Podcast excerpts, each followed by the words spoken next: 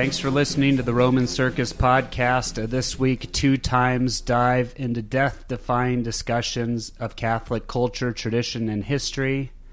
I'm Matt Baker, and with me, as always, is second most famous person in his graduating high school class, Zach Mabry. Zach, third week in a row, we did it. Second place, baby. I know. The silver medals just keep coming in. To be fair, the guy you lost to plays in the NFL, right? Right. So, um, in my graduating class, we had our reunion and people could vote for different categories. In the category of most famous, I came in second. Um, I guess for the podcast, I don't know. Um, but the the person who came in first is actually Tress Way, who uh, is the kicker for the Washington Redskins, and so um, yeah, that's probably uh, pretty fair. Based on Twitter follower count, he definitely has me beat. So you know, well, I'm glad. That's okay. I'm glad he He's didn't good guy, lose too. to like Johnny, who works at the Costco down the road or something. With all due respect No, to yeah. Johnny, he's a good person. yeah, no, Johnny from Costco was not a threat to me. He's our number one fan. If you want to tweet us and tell us how we can come in second next week, tweet us at Roman Circus Pod. I'm at Hey, it's Matt Baker. Zach is at Zach Mabry, Z A C Mabry. Zach, breaking news. We have another Twitter account. It is Roman at Roman Circus News. Am I correct on that? Yes, that's the uh, that's the handle. Um, so what we're gonna do with this one is, you know, we're gonna tweet news and headlines that we think are relevant to our listeners and followers. Um, you know, pretty much church-related stories. It's not like a Um, hot take opinion thing. It's just kind of a news aggregate Twitter account. Right. I mean, obviously, yeah. I mean, that's what I've been trying to do with it is is just tweet the stories. So you know, different sources that we follow. Um, you know, everything from Catholic News Agency to the National Catholic Register to you know. Um, Diane Montagna, who tweets from Rome. You know, different people putting them out there just to kind of have like a feed with the news stories. We thought splitting that out from our main Twitter would be good mm-hmm. because, you know, sometimes you just need a break from the news. And our, our main Twitter account is fun and interactive, and so we just didn't want to we didn't want to mix them. Yeah, no, it's going good so far. You can email us at podcast at romancircusblog.com. Find us on iTunes, rate and review us if you want. Tell your friends. You can find us on Podbean, Stitcher, Google Play, and anywhere podcasts are. Zach, uh, before we get into the continuation of our podcast on Monday, quick shout out section for you. We were included in a nice tweet about podcasts by Father Matthew Schneider at FR Matthew LC. Very lovely priest with a ton of followers. I didn't even realize he has like almost 50,000 followers or something like that. But he's a he's a good man, good priest and he's he said something nice about us, so I just wanted to say thank you live on the podcast That was that. very nice. And uh, you know, we played a game called Rate the Helmix. Was it last week or two weeks ago where we rated the top three Helmix in the Helmick family of four? Mm-hmm. Well, wonderful Kyle Helmick was secret uh, consultant for our Monday podcast. He gave us a lot of notes beforehand and kind of led us in a good direction about how to go with our emergency podcast. And you know what? He's just an overall great guy that we should acknowledge. He's at Hell Mickey Mouse. Drop by, say hello to him. But yeah, secret, silent consultant, which is now not secret nor silent, but thanks to him for what turned out to be a very well received podcast. Uh, we got some good feedback on that. Thank you. Uh, we hope it helped to form some thoughts about this crazy situation. And uh, yeah, we we're kind of you know obviously we're stuck in the middle of it with everyone else, and we just need to talk it out. So if that in any way helped, we we're glad to help, and we thank you for listening. Right. I mean the the testimony that dropped on Saturday night was like an atomic bomb. Right. You know, um, it it caught a lot of people off guard, obviously because of the timing. And so, you know, I'm glad we got to to read it and kind of digest it and um, just sort of walk through it. And I think that that just sort of helps people. I mean, obviously, I think our key message is things may be bad, but the sky's not falling, and you know the church is still the church, and, and truth has not changed. Sure. Um, and then you know, otherwise, just wanting to keep keep informed and keep everybody informed. Yeah. All right. That is. Uh, that's all that business done with. What do you want to pick back up? What What's the What's the latest, Zach? What do you you said beforehand that you're very prepared for this episode, so lay it on us. Well, you know, nothing nothing super interesting has really happened since our last uh, episode, you know? Has it not? uh, no, not exactly. Yeah. Um, it's been it's been something of a, a roller coaster. Anything big in the environment happen, Zach? It's we need to talk more about the environment. That's the agenda we have. Um, none of this silly business about sexual abuse. The trees, man. We need to talk about the trees. Yes, well, you know, global warming, I think, is being uh, driven by hot air coming from a few individuals. Uh, Burn in red. Yeah.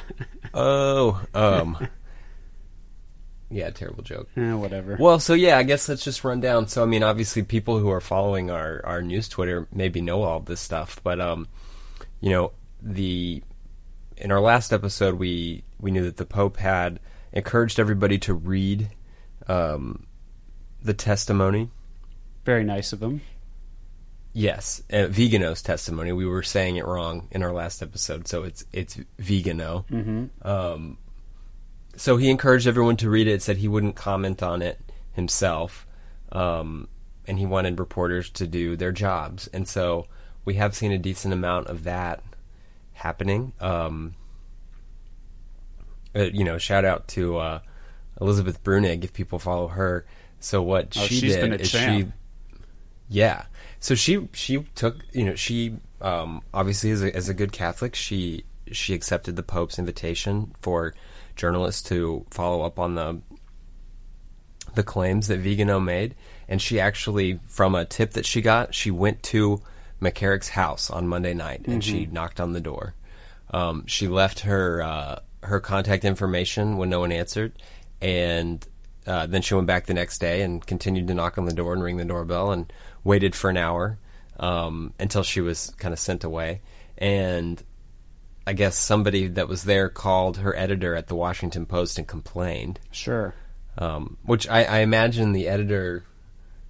I mean, I, you know, it is the Washington Post, but I, I imagine they were proud of her. I mean, obviously, you know, she uh, she does write for the Washington Post, so she was going out and getting her story, and um, she was doing so at the behest of, of the Vicar of Christ. Right. So, um, so hopefully, uh, Liz gets her answers.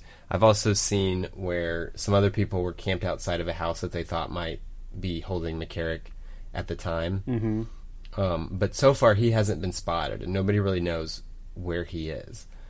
Uh, Zach, he is uh, committed to a life, rest of his life of solitude, prayer, and penance, from what I understand. Yeah, exactly. So yeah, no. So George uh, Neumayr, who's been kind of tweeting all about uh, everything since the Pennsylvania um, grand jury report, was when I started paying attention to him. But you know, he was live tweeting that as it was being read, and um, you know, you, there's a video of him sort of heckling a uh, the communication director for Cardinal Wuerl. Mm-hmm. Um, him and Evan McGuire were out doing like some uh, some live live reporting outside of the house that they believe McCarrick is staying at. Mm-hmm. Um, let's see, we had several uh, prominent churchmen come out and make statements about Vigano's testimony. Did you catch some of those? I saw Bishop Olmsted from the Diocese of Phoenix came out and said something, and I've seen that there have been a number of them coming out saying like, "Yeah, this guy is someone we can trust with this type of information." Right. Both of the bishops from Oklahoma, Bishop Konderla in Tulsa and Archbishop Coakley from Oklahoma City, have come out uh, basically just saying that they view Vigano as a very trustworthy person and they don't necessarily know about these specific accusations, but they think that they should be looked into um, because of the source being somebody who's trustworthy. And I mean, uh, I have a lot of respect for both of them, of course, but they're not like rad trad bishops by any means. Mm-hmm. Right. You know, I mean, th- they're you know mainstream, uh, you know, bishops. I mean, you know, they're not they're not like miniature Cardinal Burkes or anything. Um, so that part's kind of nice. I mean, these aren't people that are just looking for a reason to complain because you know it, it's uncomfortable for all of us that you know the accusations are you know directly point towards the Holy Father. Mm-hmm. You know, um, and so you know we have to be careful not to believe them simply because we like or dislike Pope Francis, but we, need to find out if they're true. Sure, got to live in accordance with the truth, Zach. That's that's what we're supposed to do, and that's what we said. Like we said last episode, regardless of what what how the truth takes form, right? If it's the truth, it's the truth, regardless of whose mouth it's coming out of or the source. If it, we have to just go with the truth. That's kind Right. of what Liz Bruenig has been saying this whole time too. I've noticed the common theme of her reporting is like, man, I just want the truth. Like we just have to get to the truth. And then you get all these people who it, it's it's amazing for something as serious as this as abuse and molestation and things like that. It people just zip right into their camps potentially, right? Like going to discredit someone or like just kind of you know seeing seeing uh, people tweeting like uh, something along the lines of well it's it these were adults or these were it's not it's maybe against church law but it's not against civil law and things like this. Like guys what if we can't agree on things like this what can we ever agree on really? Well, and you know, I mean, that's that's just ridiculous because you have to think about the power differential between you know a cardinal or an archbishop and a an adult seminarian. It's insane. Um, it's like a, it's basically like a CEO and a mailroom guy. Well, right. I mean, you know, I I have to think. Okay, I went to high school. I went to college, grad school. I started my career. You know, if I had if I had delayed that, there would have been real life costs. So take somebody that's in seminary, who's you know obviously they're not pursuing marriage, they're not pursuing a career to make money. Right. They're you know they're on this path, and here you have this you know this cardinal that swoops in, um, and that's not i mean sure that doesn't violate the civil law but that doesn't mean that it's it's okay or or that you know oh no big deal these were adults i mean that's Well, that, that's horrible That's kind of been the whole point of the Me Too movement, right? That like a lot, some of the stuff, yeah those were adults right? Some of the stuff.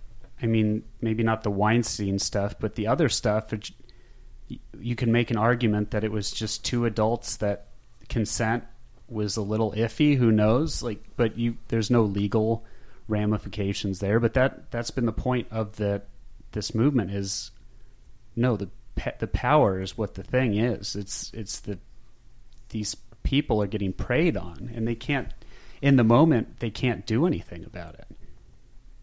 Right. And the other thing that the, the Me Too movement, you know, outside the church exposed, that it's now being exposed inside the church, is is not just the people doing this stuff, but the uh, the culture of silence. You know, so and just the fact that the, some of these things were open secrets, and you know, to that end, Bishop Steven Lopes, who's the youngest bishop or one of the youngest bishops in the United States, he released a statement today that we tweeted out. Matthew Schmitz was the first person to post the video that I saw, basically saying, you know, I was in seminary when Theodore McCarrick became the Archbishop of Newark, and he would come visit the seminary, and everybody knew. Sure. And you know, that's what you know. You and I have been been telling people, you know, to just go ahead and kind of mentally accept the fact that lots of people who we would we would hope would have done something or said something knew and didn't and you know we don't know why they did or didn't mm-hmm. so we you know we're not really here to judge them but but you know I, I just think that instead of of getting shocked and, and fainting every time we find out that somebody who we trust you know didn't do the right thing in this situation we just probably need to accept that a lot of people knew about this stuff. Well, yeah, it's a ma- Um, it's a matter of it's coming out now, right? Like, yeah, Vigano. One of the things against him was, well, if he if he knew about this, why didn't he say anything earlier? Which I mean, I guess is you know, there's an argument to be made there. Obviously, if you if you know of something, you should say something. But at the same time, um, behind the scenes, he was filing reports, right? And he was Right. I mean, he submitted letters. memos. Yeah, Well, and I mean that's that is how this should go. I mean, basically, what should happen is you find out about it and you report it, and the person gets, you know, I don't know, crushed by it, Yeah. and it's done. Right. I mean, it, it it's not necessarily something. I mean, partially just for the sake of the victims that needs to be broadcast out to the whole world. It's just that unfortunately, that's what it's come to now. Yeah. is that you know these things just need to be made public because clearly behind closed doors they don't get handled. Right. You should. You and I should never hear about these things. Right. No one should hear about these things. They should be taken care of, and it shouldn't be leaked out. But that's not how it happens. Sometimes, the if your best attempt to do that fails, and it did, the, all the attempts that way failed amongst all the non-attempts. So at some point, you have to go rogue, and you have to come out with this bombshell statement. Right. Well, and you know that leads me to one of the critiques that's being made about Vigano is that you know well he- he timed this to get maximum exposure when he you know released the report on Saturday night. Right. And it's like, well, you know, was he supposed to time it for minimal exposure? I mean, Yeah. You know, when stuff like this is being, you know, if his allegations are true, right? I mean, if they're false, then he probably needs to go to prison or something. But if they're true, um, these are, you know, things have been being covered up for years by very important, you know, powerful people. almost So- it, it wouldn't be out of the realm of possibility to say almost every powerful person zach Right. And so, yeah, he had to get it out um, in a way that would actually get out. I mean, you know, it's a whistleblower. Whistles are are are known to be loud. yeah um, yeah so, um, you know, to that end, I think one thing we should talk about. So the the central sort of point of of the accusation against the Holy Father is that um, you know Pope Benedict was aware of McCarrick's antics and um, punished him, put restrictions on him, you know, to after that, okay, and that once Pope Francis became Pope, he lifted those, knowing the truth about McCarrick and the, the accusation. Of course, Vigano says that he told the Holy Father himself the problems with McCarrick. right Um, so, what has been handy is that on the Twitters, um, a person named Josh Dill tweeted a timeline of all of Vigano's claims, just the different things mentioned in the memo, right um, and then evidence supporting or contradicting the claims. And one thing that I picked up on right away when I looked at it is there are a decent number of public appearances that McCarrick made while he was under restrictions, uh, while Pope Benedict was the Pope. yeah So, um, it's not like he was under some kind of strict house arrest and not out making appearances. There's videos of him in, at a congressional hearing on C-SPAN. He went on Meet the Press on Christmas Eve in 2011, I think.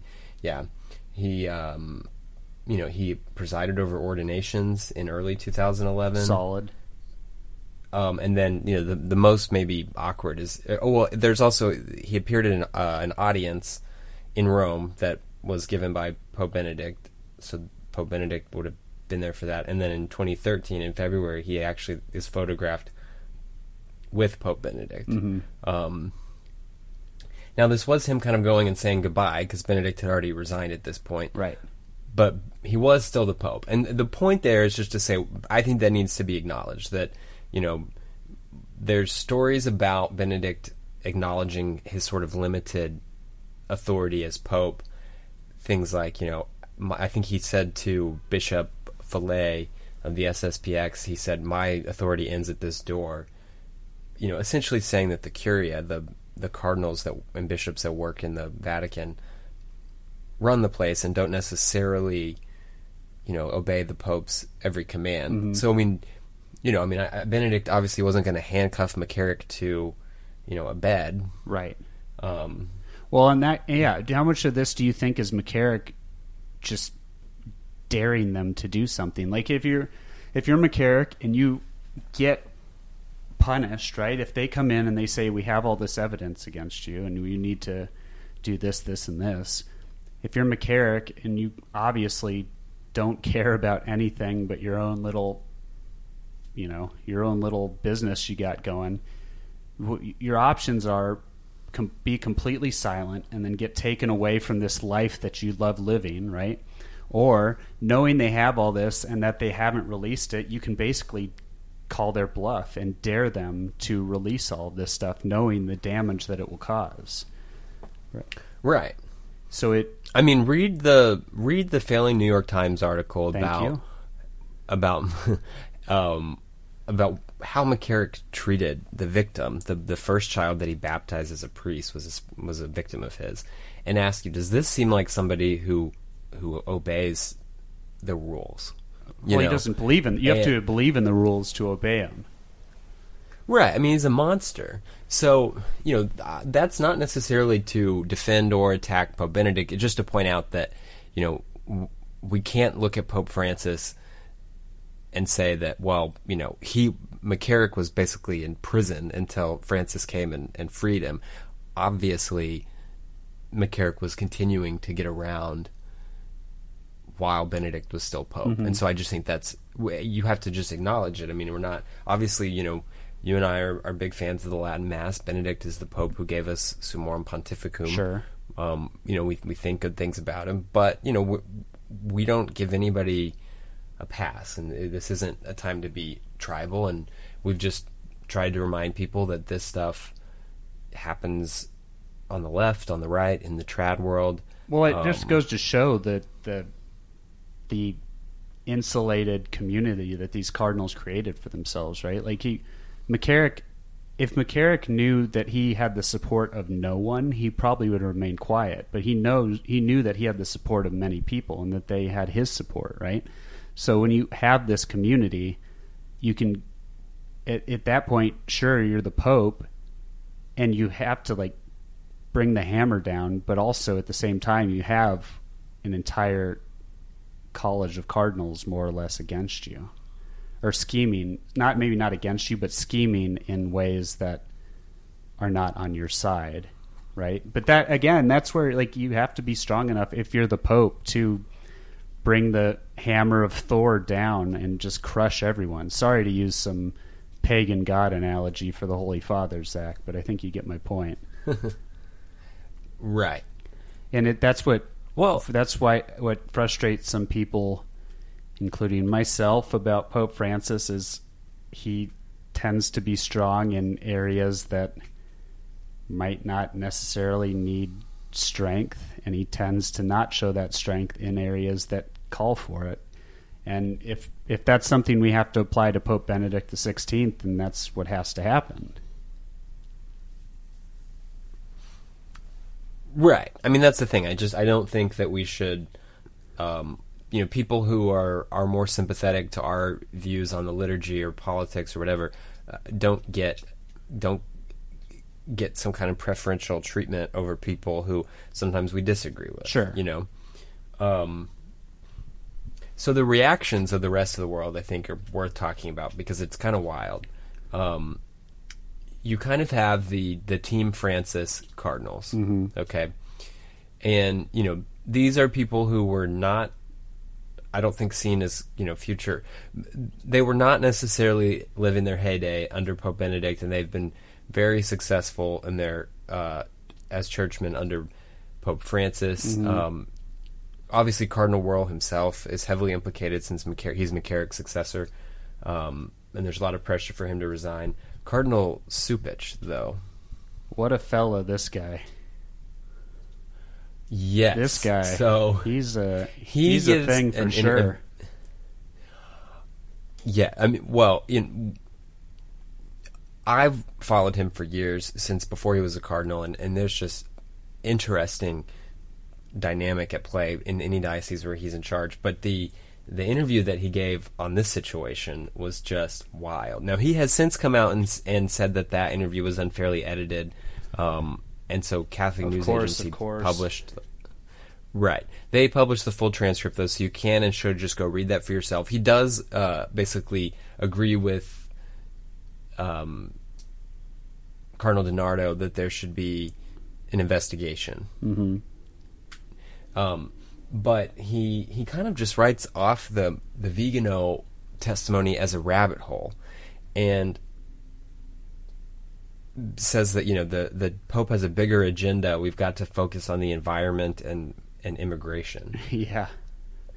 Which, Which- which is like it's it's mean. Well, before we even say what it is, a week a week ago, I think, or two weeks ago, um, Babylon Bee, which is kind of a Protestant version of Eye of the Tiber, which is a Catholic version of The Onion, Right. Um, they put out a, a a little satirical headline saying, you know, the Pope will talk about abuse when he's finished talking about global warming or Yeah. whatever, and and literally, I mean, it's it's like talk about satire predicting reality. That fake headline from a, a goofy Protestant website was was basically the talking point that a cardinal of the church chose to use. right. It's incredible.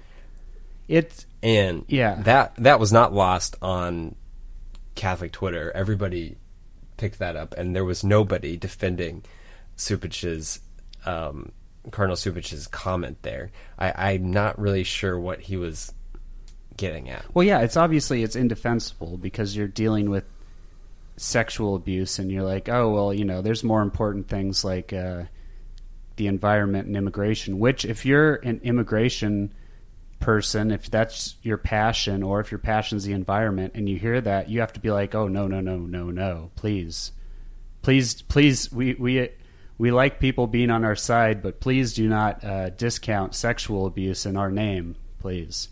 So, like, it's really a quote that is good for no one, except I don't know the the four outlets that cheer it because it, I don't know it pushes the pushes the conservativist pounce agenda. Right. And then, you know, the last thing he said was that people also didn't like this pope because he's Latino, Oh, I know. which is which is also false, okay? So he's Piedmontese, people. His his parents are Italians. The fact that they gave birth to him in Argentina doesn't I mean, it, it doesn't make him an Argentinian. right. Okay, his his his heritage is Italian. Um, a lot of Argentinians' heritage is Italian. A lot of people in Argentina. So Right, but then also a lot of them are Argentinian, and but Jorge Bergoglio was not one. Right. and I, I, it just was funny because at first it was like, well, actually no, and I, I think he's almost implying. I, I don't really know what he's saying because I was like, you know, any Latino that you would bring this conversation up would be horrified that you know if there was this cover up and all this stuff. So I don't really understand if he's like you know because he's kind of saying. Latinos. were- I mean, I don't know. Maybe that was a, a jump, me jumping to a conclusion. But when Cupich said this, I was like, yeah, but there are Latinos who are upset about this, and I don't think that they would care if the Pope was Latino or not. Um, I, I don't know. That was just a bizarre comment that you just kind of thought, is this is this a joke? I know it would just be so much easier if he just stuck with the yeah. I think there should be an investigation. That's all you need to say. Really, you don't have to like right. we we don't need you to like uh, pound your chest and be screaming in the middle of the street, right? Because that comes off as slightly insincere. So just say yes. I think there needs to be an investigation. It, it Right. I mean, makes Pope you know, look at what the Holy Father did. I mean, it shows you that the Holy Father, um, you know, is is you know, I guess a lot more thoughtful with his words than than Cardinal Cupich because he basically said, you know, yeah, uh, I, I challenge everyone to read it and investigate, and I'm not going to say anything. That's exactly what I was just about to say. Is yeah, he it that's a that makes that statement appear much better than it originally did, right? Right.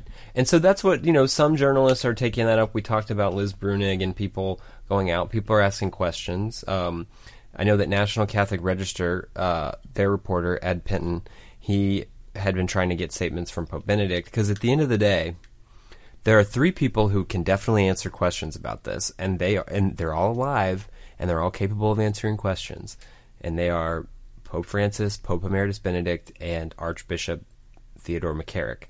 Um, and none of them are answering questions.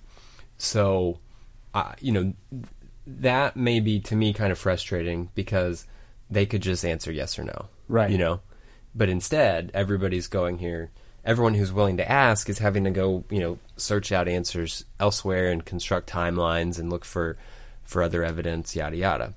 To some extent, Cupich could know should know that this is what he signed up for. Or if these Cardinals, if they're all in the business of having each other's backs, this is you have you, this is what you signed up for, buddy. Like you have to go out there and you have to say all this mumbo jumbo because this is what you wanted. This is what you agreed to when you were making all these backroom deals and doing all this stuff, right?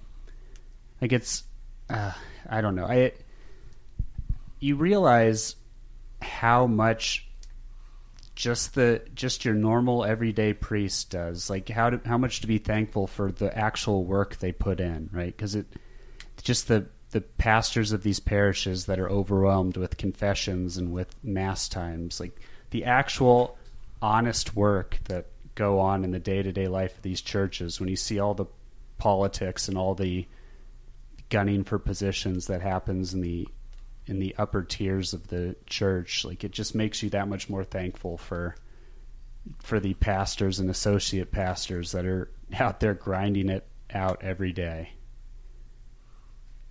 Right. No, we have to be. Everyone should be thankful, and you should be praying for the for your priests, all the priests, the bishops, the pope, of course. Um, right now, so we kind of talked about what's happening with members of the press who are trying to get answers, Mm-hmm. but the the overwhelming response from the mainstream press is to not seek answers. Um, what we've sort of seen in the well, that's not true. What we've seen in like the New York Times, the failing New York Times, and um, and other publications is, uh, and they're investigating Vigano. They're they're looking into you know what what was the maneuvering he did to get this testimony out. What's Right. his background? What's Right. he doing? Um, you know, people were posting videos of him introducing or you know greeting Cardinal McCarrick at a, a you know a, a banquet or whatever. You know, he was a diplomat, right? Sure. Um, so that's interesting. I mean, you, you read the things in the in the testimony that are, are shocking, and you think, wow, you know, these people, these are very specifically cited events. You know, names and places and dates or approximate dates are given. You would think, you know, a journalist would want to find out if that stuff's true, but instead they're probing Vigano and pointing to his political biases, and this is being, like you said, reported as uh, you know conservatives pounds. Yeah, and it's it like a- anytime there is that like funny comment or that statement about how things go, you don't want to play into it, right? Like because the conservative p- pounce thing is like a legitimate criticism of some of these publications. Every time, every time a Democrat does something, it's never about that. It's always about conservatives pounce, and they it just plays right into it and they they actually did Right. use conservatives pounce, which is frustrating because again, this is not a conservative liberal left right issue. It's a there's a rot in the church that needs to be cleared out, and then you get people like Beans out there tweeting the terrorist Vigano. Did you see? Oh yeah, I saw them using that language, calling him a terrorist. Yeah, it's insane. It's it's actual insanity. I I don't know what these people are thinking when they do it. Like you can't. We're all. Yes, at the end of the day, we all have certain biases that may show, but it like, what do you what do you win when you when this comes out and you're like, ah, yes, the terrorist Vigano. You get mentioned on a second tier Catholic podcast with a bunch of fellas. Like it, or you get passed around Catholic Twitter and people get to see it. Like I don't, but I don't know at the end of the day what that does. nothing. I mean, this is devastating for a lot of people, and people are very sad that this is happening. I mean, they they don't know who they can trust. They don't know what to believe, and you know, people who they look up to and they should be able to look up to are are you know becoming questionable Yeah. in their eyes. It's it's a sad moment for the church. You're already these people are already Um, having their emotions toyed with, and then you can take advantage of those advantage of those emotions by using strong language that, at the end of the day, doesn't actually mean anything. It's like a yeah, it's messed up, man. Right. I mean, and, and also people are leaving. I mean, Damon Linker, who uh, writes for the Week, you know, basically posted an article announcing his apostasy. Right. That you know he, he called it the unbearable ugliness of the Catholic Church, and that he's leaving. And you know, up until he drew his conclusion that he's leaving, it's really hard to find fault in his assessment.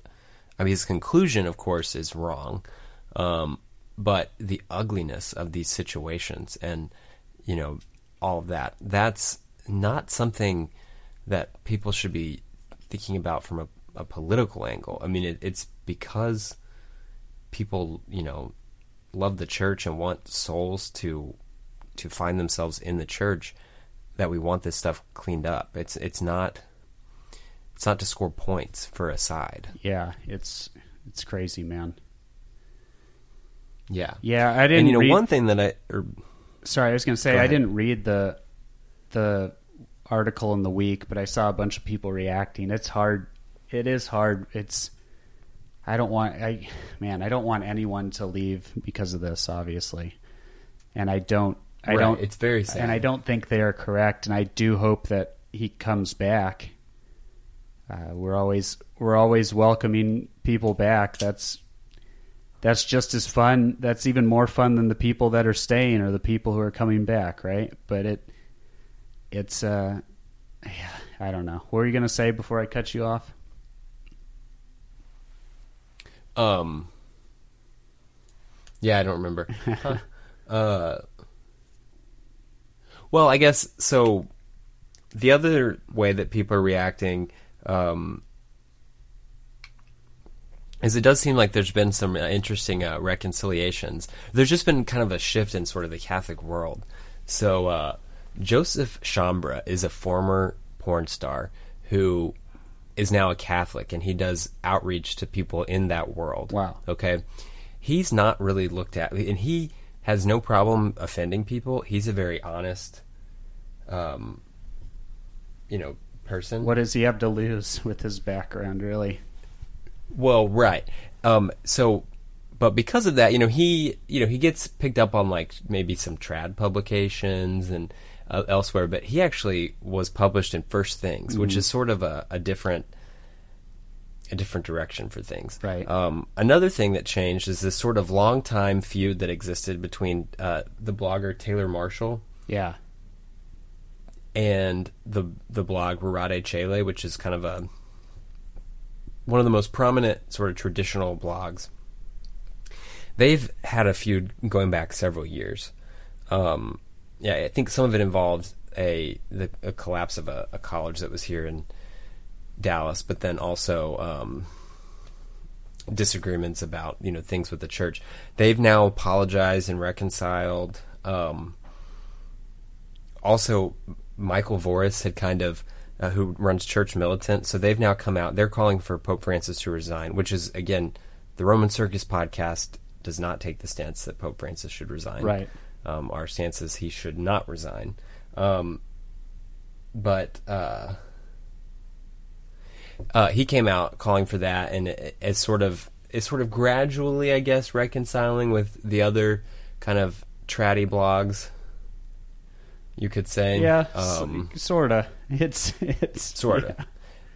He's definitely, Th- he's defi- that was a that was an intense feud back when that that whole situation blew up. Yeah, I mean he's definitely out there on his own island. So at least he's starting he's starting to allow other ships within within the horizon. We'll say. Right. Um, and then the other thing is that we've we've uh, we've seen a I, I've, I've noticed a change in, in Dr. Scott Hahn. Oh yeah, new new trad Scott Hahn. Yeah. Uh, the first thing I noticed was when I think it was on Facebook. I can't remember where I saw it. Is that he called for the end of the the USCCB, the the United States Conference of Catholic Bishops. Right. Um, but then, yeah, the the trad Scott Hahn thing is is an interesting development. Yeah, he's. Uh, I'm currently reading one of his books, so it's good. It's good timing. Yeah, Yeah, a Um, lot of this is hey, this is what we hope comes out of this situation, right? People coming together, not necessarily breaking apart and clearing out all this rot and degeneration and all this terrible filth that has been going on. So if these, you know, it's not. It, I'll never say this is obviously good, but if good comes out of it, like all these people recon- reconciling and um, reconciling. I couldn't say that word, Zach. I just did it then. But uh, yeah, it, you know, we take the positives out of whatever whatever we can. So right. And I think that's the thing is that you know, as the laity, I think we need to really be, like we said, supportive of each other, checking with each other, so that we don't, you know, find ourselves outside the church. And then really striving for holiness in our own lives. You know, go to confession, pray the rosary every day. Um, you know, pray for the clergy, pray for the priests and the bishops. You know, there are a lot of there are a lot of very good priests. There are some good bishops, Hmm. and we need to be praying for them. Um, and you know, we need to support them if if they choose to to take a stand against some of the filth. You know, right, because not. I mean, it's scary, right? Like, obviously, I mean, Vigano is literally in hiding. I don't think people realize that. yeah, He gave an interview to One Peter Five, but besides that, I mean, he he's literally in hiding, mm-hmm. and he, you know, he knows these people really well. So it's kind of, I, I don't know, kind of bizarre. You know, we're we're watching history unfold, and uh, I do think that this kind of stuff will be remembered for a very long time. You know, absolutely. Yeah, it's uh, yeah, we just. And if people are wondering what they can do at home or what you can do on your own, like really just hammer the rosaries, right? Like just constantly be praying. It helps put your mind at ease. By no means sit and mull this over day and night because we we we don't we only have so much responsibility. We don't have I don't know if we have any responsibility in this other than to just be aware. We don't have to be thinking about it constantly, right? So just uh, if you're not saying a rosary regularly, maybe this is a good time to start. I'm not maybe this is a great time to start. And uh, yeah, it's use use Oh, yes. use this to en- enhance your spiritual life instead of go the opposite way. Right. And you know, we're talking about this because we think that it's it's good to talk about, and that it's. Um, I mean, also we just sort of see some of the more extreme uh, commentary being provided, and so you know we try to to carefully comb through the news, figure out what's true, and digest it, and, and talk about it, you know, rationally. But um, you know, you don't have to follow this stuff, and if it's if it's causing you a lot of trouble you know, remember that you know the church belongs to God. He's going to see the church through all of this. Right. Um, he's he's still in control. He hasn't abandoned us. He, you know, you have to think back to Scripture when the the boat's rocking and our Lord's sleeping. You know, He wasn't ever going to let them sink. Um, Sure. So, you know, I just think that's important. You know, and as far as people leaving the church, I always think, you know, if you're on the if you're on the ark, you know, you're on the unsinkable ship okay and there's a storm blowing and it's it's wild. You know you're barely barely hanging on. Okay and you peek into you know the the wheelhouse and you notice that the crew that drives the ship is you know a bunch of drunk idiots. Okay you don't you don't jump off the unsinkable ship in that moment Right. right? You just hold on tighter. Yeah. so you know keep that in mind and you know know when you've reached your limit when you don't want to hear any more stories about this stuff because uh, i mean I'm, I'm certain that it's going to continue to get worse before it gets better i don't think we've reached the the sort of turning point you know Oh, yeah. I think we've we've seen a lot of stuff that should give people hope. I mean, seeing these bishops come forward and demand an investigation, you know, seeing the movement on that is is good. And you know, this stuff needs to be cleaned up before the church can really be, you know, healthy. So you know, it's it's not it's not bad that this stuff is finally coming to light. It's it's bad that it was happening, and so the you know the the hope comes with the fact that it's getting cleaned up. But you know, you don't have to follow it, and you can you can decide to to t- tune it off. You know, we're not really we're not really in this fight. You know, go there's this weird mindset we start to get that by consuming as much news as we can, as fast as we can, and you know, tweeting about it, that we're we're engaged in world events as like an as like an actor in them, Right. Um, and and that just isn't true. So, you know, don't don't kind of fall into that trap. You know, you kind of I whenever I watch TV news, which is rare, I, I just feel so like, wow, like I'm I'm part of this. You know, like you just get, and then you you turn it off. and You're like, no, I'm not part of that. You know, so just you know, I mean, know when to know when to tune it off, and you know, go have a beer or go pray your rosary or you know, go walk around. Right. Well, that's the idea that we get so wrapped up in it, we actually think like we're it reflects on us, right? So don't let this reflect on you as a person or as a Catholic. And another thing, like I think, but everyone has been doing this, so I'm not. I don't. This is not calling out people at large, but it's it is perfectly acceptable when people say, "Oh, this is a terrible thing for the church." Just say, "Yeah, it is." Right? You don't have. We don't. We don't have to hem and haw or kind of guard our words. You can fully admit that this is a terrible thing. So, yeah. But is that you have any final words? That was a good note to end on. You want to do a saint of the week? Well, last thing, I think I just think the to think about you know what we could be on the path to Mm-hmm. is that you know one day people out there listening to this now who are our age will be able to tell their you know maybe their adult children. So you know you, when your children grow up, tell them about this time period and them not even believe that that there was all this abuse and filth and stuff in the church because it all got handled and cleaned up here and the future didn't have all this stuff you know? Mm-hmm. like that's the thing is that we may be able instead of just taking this stuff for granted and always hearing more stories about bad priests and bad bishops and yada yada you know we may be on the path to that being you know unheard of. And that you know really it was like that back then? That's crazy. And you know remember that you know during this really difficult time god chose to put you in this time period and so you know he he knows that you can make it through this uh, and still be a saint so so be a saint Take the take the bullets, man. We don't deserve them, but we have to take them. So that's what uh, that's what we can do for the good of the future. that we can Yeah. okay give us the saint of the week Saint of the week, Saint Augustine. You heard of him? You seen this guy? You heard of this guy right here? saint augustine I, I think i have Yeah, doctor of the church, Zach. He wrote The City of God on Christian Doctrine and Confessions. I read Confessions. I'm going to probably have to read it again because I have a tiny brain.